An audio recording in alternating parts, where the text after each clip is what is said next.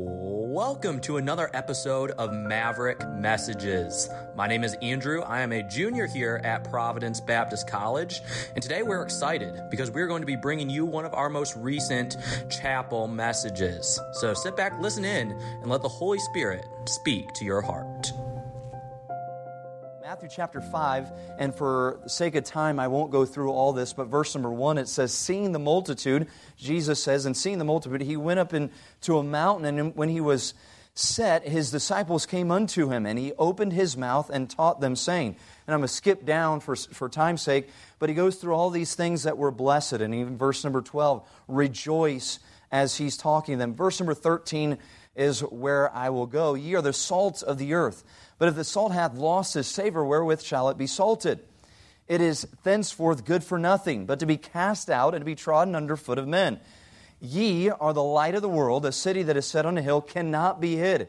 Neither do men light a candle and put it under a bushel, but on a candlestick, and giveth it light unto all that are in the house. And this is what I want to talk about today. Let your light so shine before men. Let your light so shine before men that they may see your good works and glorify your Father which is in heaven. And the title of the message is more of a request Lord, lengthen my light. Lord, lengthen my light. And let's pray. Heavenly Father, I pray that you'd be with exactly what's supposed to be said today. Anything that's not, please take it out of my thought process. And Lord, I pray that you'd get Mike Bragg out of the way and that you would have preeminence. Lord, something that could be said today might be life changing. I don't know. I know that they hear message after message after message, and Lord, probably a lot of things over and over and over again. But Lord, I pray that this would help strengthen their light as Christians in this dark, dark world. And I pray that everything be done, be glorifying honoring to you. In your name, your precious name, we pray, Jesus. Amen. I'm going to get right into this, but light is a fascinating thing. How light has developed over the years has been very fascinating. And to get a little bit about this, the passage of Scripture, of course, Christ is talking to them in the Sermon on the Mount, and he's telling them, exhorting them, these disciples, about what they're supposed to be doing and how they're supposed to be as disciples. As he says in verse 13, you're supposed to be the salt of the earth, you're supposed to be salt and light. That's what we're supposed to be as Christians. And then he gets down to verse 16, it says, Let your light. He doesn't mention anybody else, he says it's yours. You are a light. Each one of us as a Christian is a light in this dark world. We can be a light in the dark world. To hear about testimonies of people that have been witnessing. Blake was just telling me this morning about Bill, that he was able to lead to the Lord. He was just being a light. Even if it was at work, he was a light. Trent just recently from our church gave a story about working with uh, some folks and trying to be a light where you're at, you can be a light. There's a lot of darkness around. You don't want to be a hindrance to the light. You want to cultivate that light, make it grow. And really, the message came from uh, hearing Pastor Ross that was preaching a revival, and he was preaching that revival, and he was talking about taking uh, the coals of the life of a Christian who, who really hasn't been on fire for the Lord, but there's still some embers there if you've ever been at a campfire, after the night, you come in the morning, you want to get that, that uh, fire started again, and you'll stir up those coals and get them going again. And you put a new log, and then all of a sudden, whoom, that fire lights again, and it's ready to be give off warmth. Well, one of the things that I took away from that is, you know what happens when that log is thrown on there? Brings out a bigger light, brings out a greater light. There's more, it goes further. And shouldn't the Christian life be us with the thought of, Lord, I want to have my light a little brighter. I want it to be a little, little brighter than it was yesterday. I want my light to shine a little bit more than it was yesterday. And I don't have the time to go through all of what I'd like to about light, but it's amazing how things have changed. Now we have LED lights. The old lamps, you have to start with a match or something. We've, we've changed that has happened over time, and LED lights are quite amazing, and the technology is amazing when it comes to these. LED lamps require an electronic LED circuit to operate from main power lines. The LED lamp market is projected to grow from in the US 75.8 billion in 2020, money that is, to increase in the US to 160 billion by 2026. That's a lot of money when it comes to light bulbs. That's a lot. LEDs come to full brightness immediately with no warm up delay. You ever know? Remember, it's like, okay, waiting for the light to come on. When's it going to come on? Now it comes on right away. Right away, instantaneous. And can I say to you folks, every day, every morning, you can go, and that light's never flipped off. That light is never switched Jesus is always here. You can pick up God's Word every day, and it doesn't have to be off. You don't have to turn it on, even. It's ready, it's there. Yeah, you have to, you need to, but guess what? God, in His light, it's always, and it's abundant. It's not just a little bit, it's glowing all the time. It's light that's there for everybody. I want to say, first of all, what we have to do with that light, though, is to latch on to it. You got to be able to latch on to light. If we're the light, then we got to latch on to the greatest light there is, the greatest source of light there is. Every single day we have to latch on to it. Thursday morning, this morning, you should have latched on to some light this morning. That greatest source, you should have got up this morning and opened God's Word or listened to God's Word. You should have got up this morning and grabbed a hold of it latched onto it. Man, if you're not latched onto God's Word, what are you going to do for the day? How are you going to handle today? Over in John, I don't have time to turn over in John chapter 8, verse 12, talks a little bit about this because the Pharisees, they're trying to trip up Jesus and anything that he would say or anything that he would do. And he was just simply saying, He said, I am the light of the world. He that followeth me shall not walk in darkness, but shall have the light of life. He was saying everybody has that opportunity, but there's some stumbling blocks along the way. The devil's going to try to trip you up.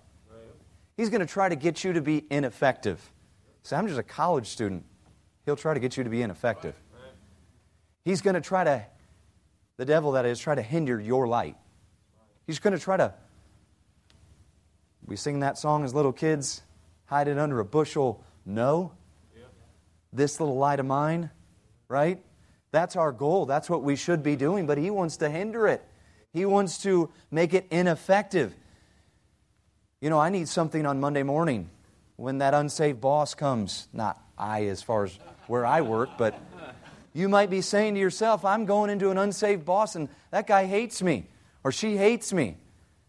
You need the light that day, so you better latch on to some of it. You're going to need it for Monday. You're going to need it Tuesday. You've got a project due and you don't even have enough time to get it done. Lord, I got to get it from somewhere.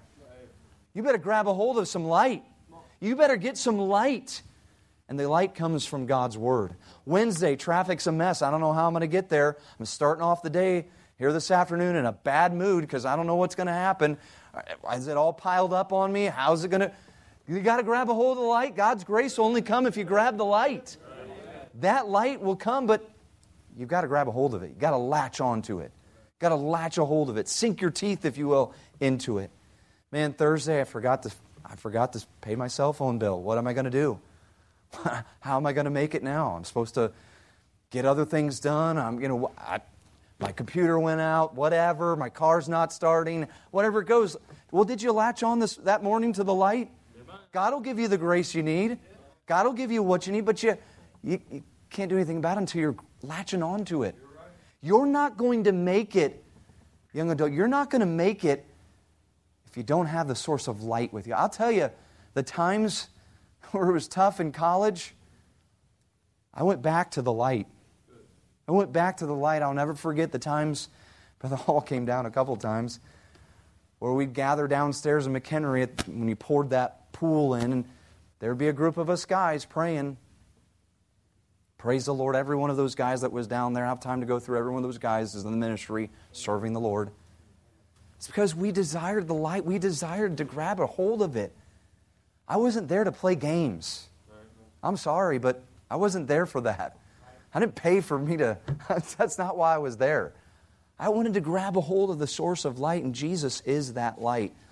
I see another point to this as well. Number two, have time to take you over there, but I'll read it for you out of Philippians chapter 2 and verse number 14 do all things without murmuring and disputing. But then he goes on and says, that verse 15, that ye may be blameless and harmless, the sons of God without rebuke in the midst of the crook of a crooked and perverse nation, among whom ye shine as lights in the world.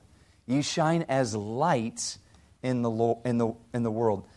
The second thing I see along with this is lend your light. Not only latch onto it, but lend your light. Lend it. Lend it. You know, circuits are kind of an amazing thing when it comes to light. The electrical circuitry of lights is, is amazing.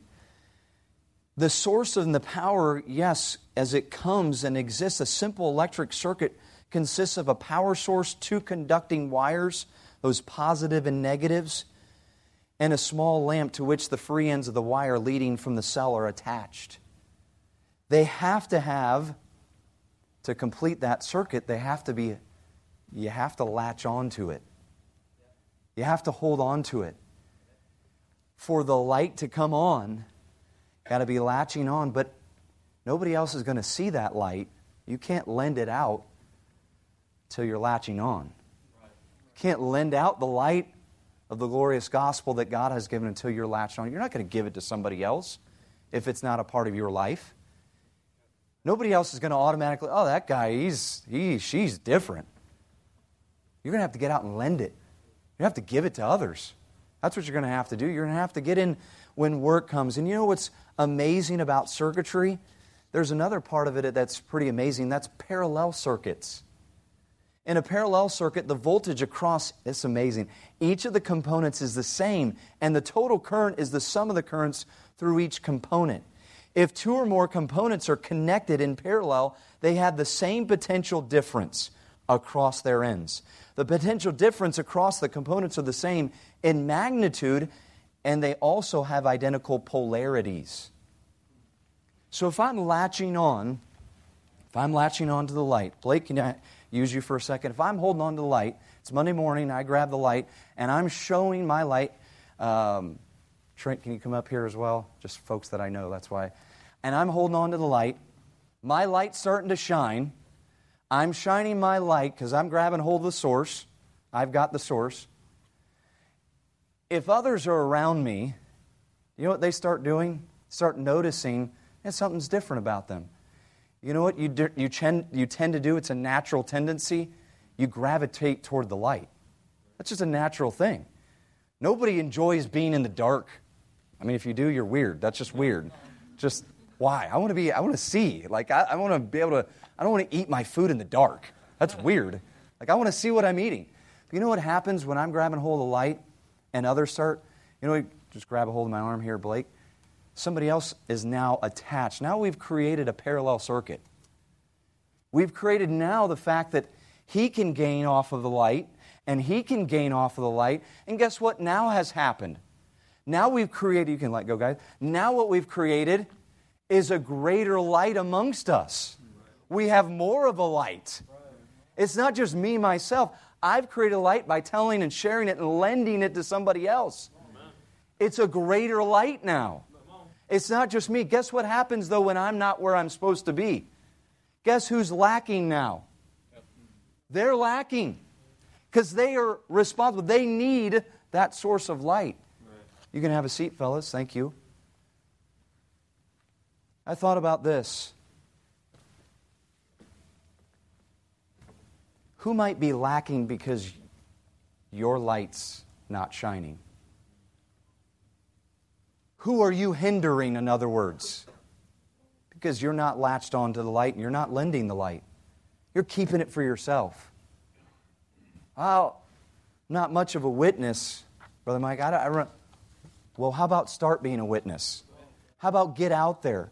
Everybody has a talent. Everybody has a light that they can share. It's just different. Your light might be ministering. Your light might be helping. Your light might be leading. Your light may be giving. Your light may be going. Your light might be praying. Your light might be motivating. Your light might be encouraging others. Your light might just be the fact that you're faithful But everybody has a light. Everybody out there has a light. I'm reminded of the story over in 1 Samuel where Hannah and Eli and Samuel, down at the end of that chapter, verse 27 For this child I prayed, and the Lord hath given me my petition. Hannah prayed. Remember, she was in the temple, and Eli thought, She drunk? What's wrong with her? What's going on? Something, is she all right? She's murmuring. I can't quite make out what she's saying. No, she was just asking God to give her a child. But then she said, and she said, Lord, I'll, I'll give him, I'll, I'll give him back. I'll lend him. That's what she said. Therefore also have I lent him to the Lord. As long as he liveth, he shall be lent to the Lord. He shall be lent to the Lord. I don't know about where you came from, but we have baby dedication day. And what we're really doing is, Lord, you gave him to us. He's yours. So, can I remind you, as a, I don't know, 18, 19, 20, whatever age you are, we're still God's. We're still His. We're still a child of His. We're still a part of His family. We should be acting like part of His family. We're just here to lend our light to somebody else. I got to continue, but if you go back, or if you're already there, there in Matthew, we see also in chapter 5, number 3, let your light shine. Verse 16, let your light, let your light so shine before men that they may see your good works and glorify your Father which is in heaven. Number three is just simply let your light shine. Let your light shine. In 2 Corinthians 4 4, in whom the God of this world hath blinded the minds of them which believe not, lest the light of the glorious gospel of Christ, who is the image of God, should shine unto them. Hey, friend, Hollywood doesn't have the light, it's not there. They're not promoting the right light. They're not. They're not giving out in that movie Christ. That's not happening. They're not giving that. That coworker who's been living in the world, hey, he's not given the same light that you're supposed to get out of God's word every day or out of the folks that you're associated here with every day or out of the church service or out of your bus route or whatever it might be. They're not giving that same light off in Hollywood. Hey, that book that you're reading might be a good book, but that's not a source of great light. It's a good book. That's it. That's as far. It's not lengthening the light like it's supposed to. It's just there the precious Word of God. Read it, meditate on it. Boy, quote it. I used to take three by five cards. And I don't have a far ride, but I'd write a Bible verse on it and stick it there for the week. Just meditate, read God's Word. God's Word, quoting it, speaking it to others. That will help lengthen my light and your light. That's what is going to happen. It's not, it's not leaving it. We've got too many of your age group that are just leaving it behind. it was good for the last generation, but it isn't good for me anymore. They've left it. That's that crowd, the recover, recovering fundamentalists of the world. That's them. Uh, I'm not getting the crowd that I like, and I'm by myself, so I'm going to find something different. You know, they're going to fall on their face. We could write the story over and over again. Don't leave it. Stay faithful to the source of light. It's not time to lose it either. Oh, no, it's not time to lose the light. It's time to glorify God, which is in heaven, with your light. Glorify God. I have a story in closing. And this story in particular is kind of amazing because it's from back at my home church. And there's a man named David Keller who was living at the time in Rolla, Missouri. Or if you're from Missouri, it's Missouri, but uh, depends on where you're from. And he was living in Rolla and grew up as a Lutheran. And all his life going to Lutheran church, which is no more than what a Catholic church is, pretty much. So one day, a friend invited him to come to church at a Baptist church. He goes into that Baptist church and saw everybody there in the church, even even the ladies, they're carrying a Bible. Wow, this is different. This is something new. Everybody can have the Word of God in their hands. Which, by the way, if somebody's attending there and you don't have the direct Word of God, something's wrong, right? You know, there's something wrong there. But he goes to this church, and after the church, he goes up to the preacher and he says, How can I, how can I, you know, this thing that you guys have? And he asks him the question, you know, the grace of God you were talking about in your sermon today, how, that, how can that happen? And the preacher told him, he said, If you really want to know God, ask God to show you. Go home and ask God to show you. Oh, well, that's kind of a funny thing, but okay. So he goes home. That's a Thursday night. On Saturday, he goes to the post office, and the post office was really busy, so he had to go across the street, and he parked across the street in another parking lot. While he was parked across the street, there was a train that he had to go across the tracks to get to the post office. And at that time, the uh, train was coming on the tracks, and as it was coming, the train's kind of going a little slower because it's going through a town. And he's getting ready to cross the tracks. You know, he can't cross because the train's coming. All of a sudden, he sees the conductor, and the conductor throws out from where he was this bundle, this thing of something, and it hits the ground and it skids right to him. And it lands right there at him.